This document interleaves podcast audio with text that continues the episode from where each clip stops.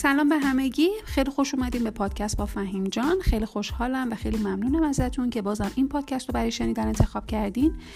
و بازم خیلی ازتون ممنونم که می‌خواین عضوی از جامعه باشید که به رشد فردی خودشون اهمیت میدن. می‌خوان یاد بگیرن و به دیگران هم یاد بدن و در کنار همدیگه رشد بکنیم. ما توی مرحله قبل ببخشید توی پادکست قبل در مورد پنج مرحله اصلی موفقیت با هم دیگه صحبت کردیم و گفتیم که همه ماها درگیر این هستیم که چطور شروع بکنیم یه کاری رو یا از کجا شروع بکنیم. هممون درگیر این شروع کردن هستیم و گفتیم که این پنج مرحله خیلی می‌تونن به ما کمک بکنن. مرحله اول مرحله یادگیری بودش که توی پادکست قبلی مفصل در موردش صحبت کردیم برای جلوگیری از اطلاف وقت و اینکه پادکست بخواد خیلی طولانی بشه فوری میرم سر مرحله دوم که مرحله experiment یا آزمایش هستش. experiment یا آزمایش در واقع میشه استفاده از چیزی که یاد گرفتیم. ببین ما تو مرحله اول در مورد اون موضوعی که می‌خواستیم در واقع شروع بکنیم کاری که می‌خواستیم شروع بکنیم رفتیم در موردش یاد گرفتیم. گفتیم که روش های یادگیری مختلف بودن. مثلا می‌تونستیم دوره شرکت بکنیم کتاب بخونیم پادکست گوش بدیم و همه اینا می‌تونن کمک بکنن به ما که ما در واقع اون چیزی رو که می‌خوایم شروع بکنیم در موردش یاد بگیریم. موردش اطلاعات کسب بکنیم. حالا مرحله آزمایش میشه. استفاده از چیزی که ما یاد گرفتیم و اینکه بیایم آزمایشش بکنیم. مثلا من اگه بخوام نویسنده بشم توی مرحله یک که یادگیری بوده رفتم یاد گرفتم که نویسنده ها یا کسایی که می‌خوان نویسنده بشن باید در واقع شروع کنن به نوشتن و هر روز 500 کلمه در روز مثلا بنویسن. خب من میام به مدت یک هفته این رو امتحانش می‌کنم تا ببینم که مثلا چه حسی دارم یا چطور پیش میره. حالا ممکن شما یاد گرفته باشید که نویسنده ها 500 کلمه توی روز می نویسن خب این اطلاعات رو میاری تو مرحله آزمایش. می‌بینید که خب من الان توی این یک هفته بیشتر از 500 کلمه نوشتم. مثلا هزار, هزار کلمه نوشتم. یا اینکه یه هفته انجامش می‌دید و می‌بینید که مثلا توی این یک هفته 250 کلمه نوشتین. یا اینکه اصلا می‌بینین که به نویسندگی انگار علاقه ای ندارین خیلی ازش لذت نمی‌برین. یا اینکه مثلا می‌بینین که خب پس من باید متدای دیگر رو امتحان بکنم. اینه که این, این یک هفته خیلی چیزها رو واسه شما در واقع روشن می‌کنه. مرحله آزمایش می‌تونه متغیر باشه. یعنی حتما نباید یک هفته باشه حتما نباید نمی‌دونم ده روز باشه یک ماه باشه. متغیره. بسته به اون کاری که شما می‌خواین انجام بدین و بسته به زمانی که شما می‌خواین بذارین توی روی مرحله آزمایش می‌تونه متغیر باشه. می‌تونه یک ماه باشه می‌تونه یک هفته باشه دو هفته باشه شش ماه باشه یا حتی یک سال باشه. این دیگه بستگی به خودتون داره که چقدر بخواین توی این مرحله وقت صرف بکنین و چقدر لازمه که توی این مرحله وقت صرف بکنین. مرحله مرحله آزمایش experiment مرحله خیلی جالبیه چون که شما خودتون رو قضاوت نمی کنین و اجازه میدین که این آزمایش به شما نشون بده که چی واسهتون کار می‌کنه چی کار نمی‌کنه چی مفیده چی مفید نیست. و در واقع تو این مرحله قضاوت و انتقادی وجود نداره. خیلی خیلی خیلی جالبه که شما خودتون رو قضاوت نمی‌کنین انتقادی از خودتون نمی‌کنین. در واقع میان یه عنوانی واسه این مرحله می‌ذارین واسه اون در واقع یک هفته یک ماه یک سال می‌ذارین که من دارم اینجا آزمایش می‌کنم. و این باعث میشه که در واقع خودتون رو خیلی قضاوت نکنین خیلی به خودتون انتقاد نگیرین. چی میگن؟ به خودتون سخت نگیرین از خودتون انتقاد نکنین. و اینکه بیاین از اشتباهاتتون درس بگیرین از اشتباهاتتون در واقع یاد بگیرین. و یاد بگیرین که اصلا خودتون رو قضاوت نکنین. این خیلی مرحله مهمیه و خیلی نکته خوبیه که شما یاد بگیرین که خودتون رو قضاوت نکنین. و بهترین قضیهش اینه که حس گناهی هم به شما دست نمیده. اگر که اشتباهی بکنین اگه جایی اشتباهی پیش بیاد حس گناهی هم ندارین سرزنش هم خودتون رو نمی‌کنین. میگین که خب من داشتم امتحان می‌کردم آزمایش می‌کردم اون چیزایی که یاد گرفتم و پس پیش میرین و خودتون هم به خودتون خیلی سخت نمی‌گیرین.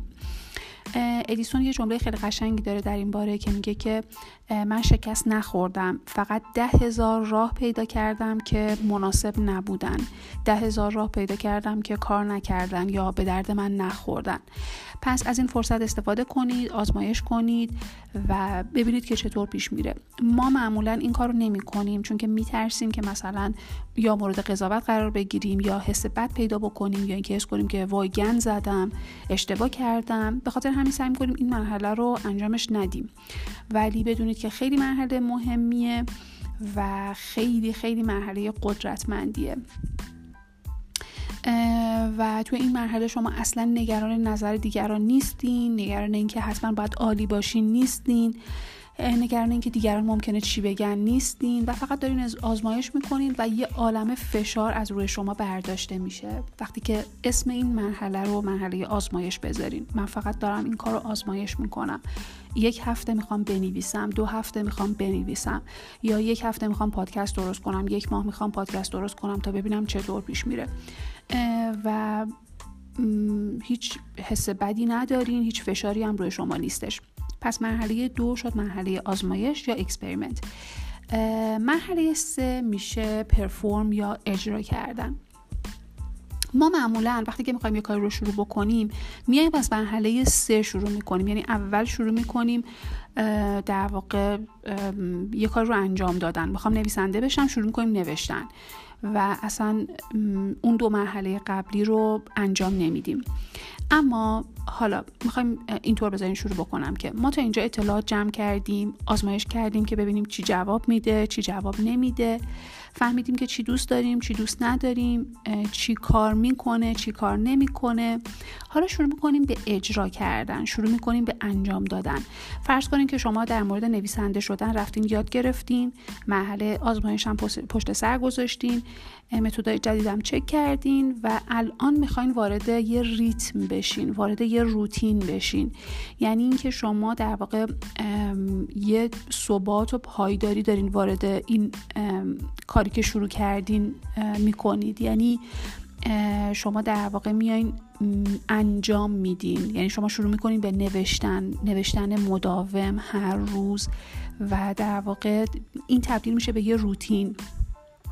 پس زمانی که تبدیل میشه به یه روتین و تبدیل میشه به یه ریتم توی زندگی شما یه سری نتایج تکراری می‌بینید.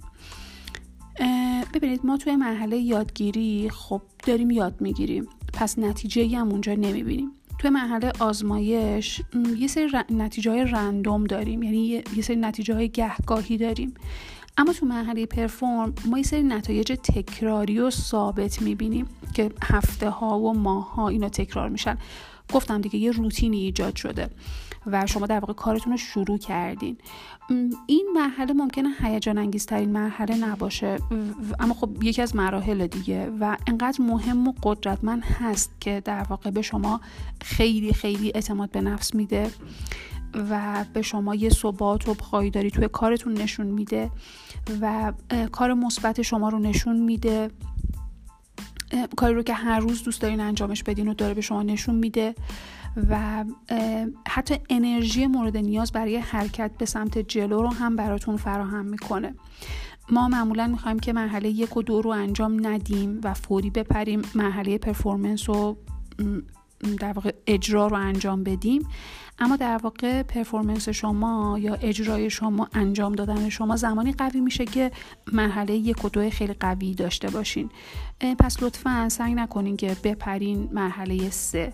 سعی کنین که اول مرحله یک دو و بعد سه. توی پادکست اولم گفتم که خیلی مهمه که شما اینا رو به ترتیب انجام بدین. خیلی خیلی مهمه. و حالا میریم مرحله چهار. مرحله چهار که شده بود در واقع گفتیم مرحله استراگل یا چالش. معمولا آدما فکر می‌کنن که همیشه توی این مرحله آدما فکر می‌کنن که همیشه با چالش دارن دست و پنجه نرم می‌کنن توی زندگیشون. چون خب بله تمام مراحل و در واقع سه مرحله اول با چالش همراهه. کاری که شما می‌تونید برای چالش انجام بدین اینه که گام اول اینه که اول قبول بکنین که قبول کنید و بپذیرین که این چالش ها بخشی, بخشی از اون مراحلن. خیلی مهمه که ما قبول بکنیم و بپذیریم که چالش بخشی از مثلا مرحله یادگیریه. چالش بخشی از بخشی از مرحله اجراست. چالش بخشی از مرحله آزمایشه. وقتی که قبول بکنین و بپذیرین میرین گام بعد و گام بعد اینه که در واقع بشناسین چالشتون رو و درکش بکنین. ازتون خواهش می‌کنم لطفا لطفا نادیده نگیرید این چالش ها رو. خیلی مهمه که این چالش ها رو ما ببینیم. و خیلی بهتر اینا رو ببینیم خیلی بهتر بشناس بشناسیمشون و بتونیم روشون کار بکنیم. چون ما زمانی می‌تونیم روی چالشامون کار بکنیم که بشناسیمشون دیگه. نه که بخوایم همیشه باهاشون مقابله بکنیم باهاشون بجنگیم بخوایم که کنارشون بزنیم. بهتره که بپذیریمشون قبولشون بکنیم بشناسیمشون و بتونیم روشون کار بکنیم دیگه. یه چیز خیلی مهمی که الان اومد توی ذهنم اینه که وقتی که شما فکر بکنین که زندگیتون پر از چالشه و فکر بکنین که همیشه توی چالش هستین و همیشه توی دردسر هستین این باعث میشه که واقعا چالش های جدید به زندگیتون اضافه بشه. چون خودتون دارین با زبون خودتون چالش های بیشتری رو به سمت خودتون جذب می‌کنید. اینه که بهتر که همینجا و توی همین مرحله و کلا توی زندگیتون این در واقع این پروسه رو متوقفش بکنین و بدونین که و می‌تونین به این صورت در واقع عوض بکنین ماینست و ذهنیتتون رو که چالش وجود داره تو همه مراحل تو همه جای زندگی وجود داره. اما این قرار نیستش که این چالش ها این دقدقه ها و مشکلات در واقع واقعیت زندگی شما رو تشکیل نمیده. ماهیت شما نیستش. و یه بخشی از زندگیتونه که بهتره بپذیریدشون قبولشون کنید بشناسیدشون و روشون کار بکنید که بتونین حلشون بکنید.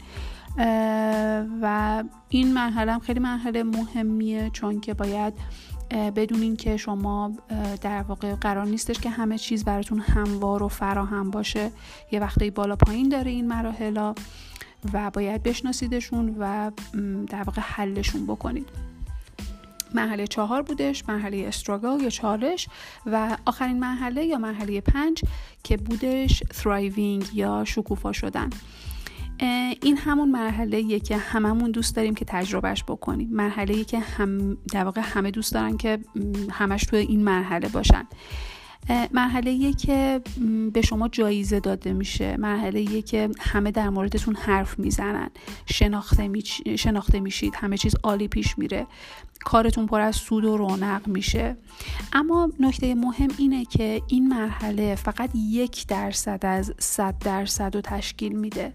خیلی خیلی مهمه. خیلی این جمله مهمه که این مرحله فقط یک درصد از کل تجربه رو تشکیل میده و یک درصد از صد درصد رو تشکیل میده.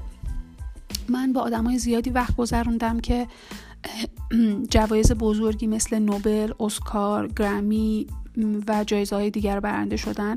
اما واقعیت اینه که این جایزه فقط یک درصد از کل تجربه اونا رو تشکیل میده.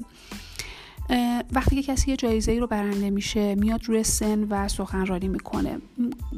همه ما فکر می‌کنیم که کل زندگیش همون لحظه ایه که روی سنه و سخنرانی می‌کنه و جایزه رو دریافت می‌کنه.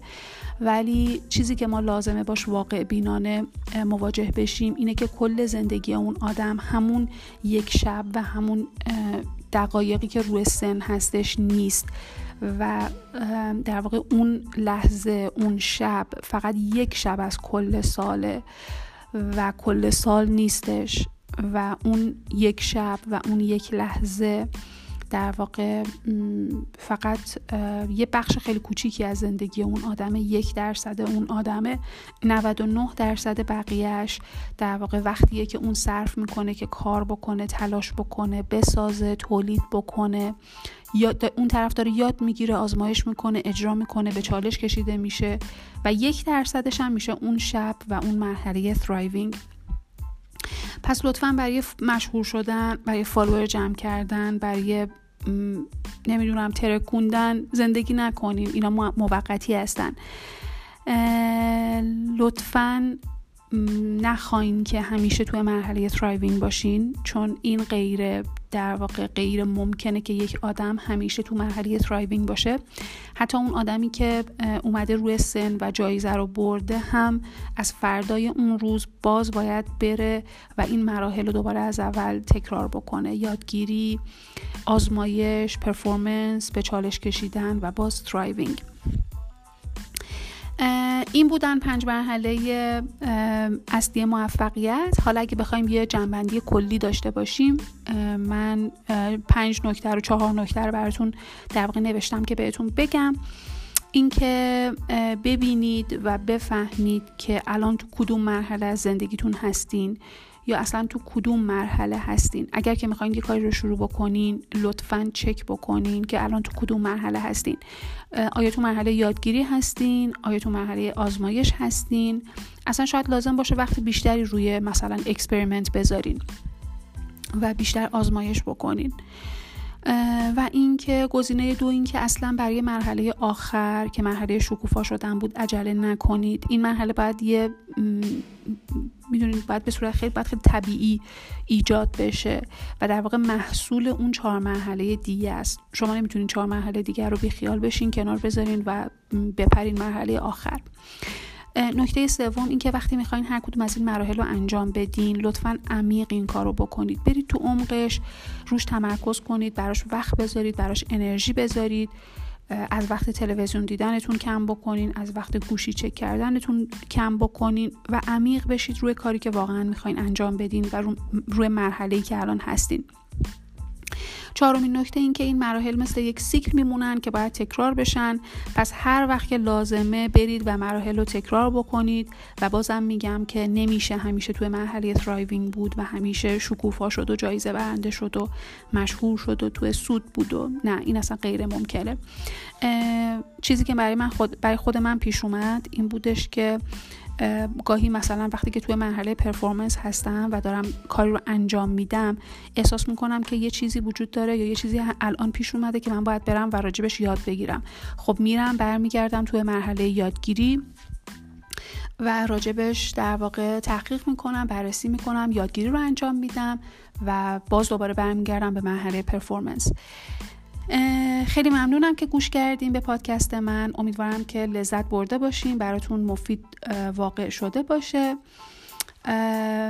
هر کاری رو که می‌خواید شروع بکنید و در واقع هر کاری رو که الان تو ذهنتون دارین بدونین که می‌تونین انجامش بدین فقط اینکه باید گام های درستی رو بردارین و امیدوارم که موفق باشین. خیلی ممنونم باز که به پادکست من گوش کردین. لطفا نظرات خودتون رو در مورد پادکست و موضوعاتی که حتی مورد علاقه خودتونه با هم در میون بذارید. ممنونتون میشم.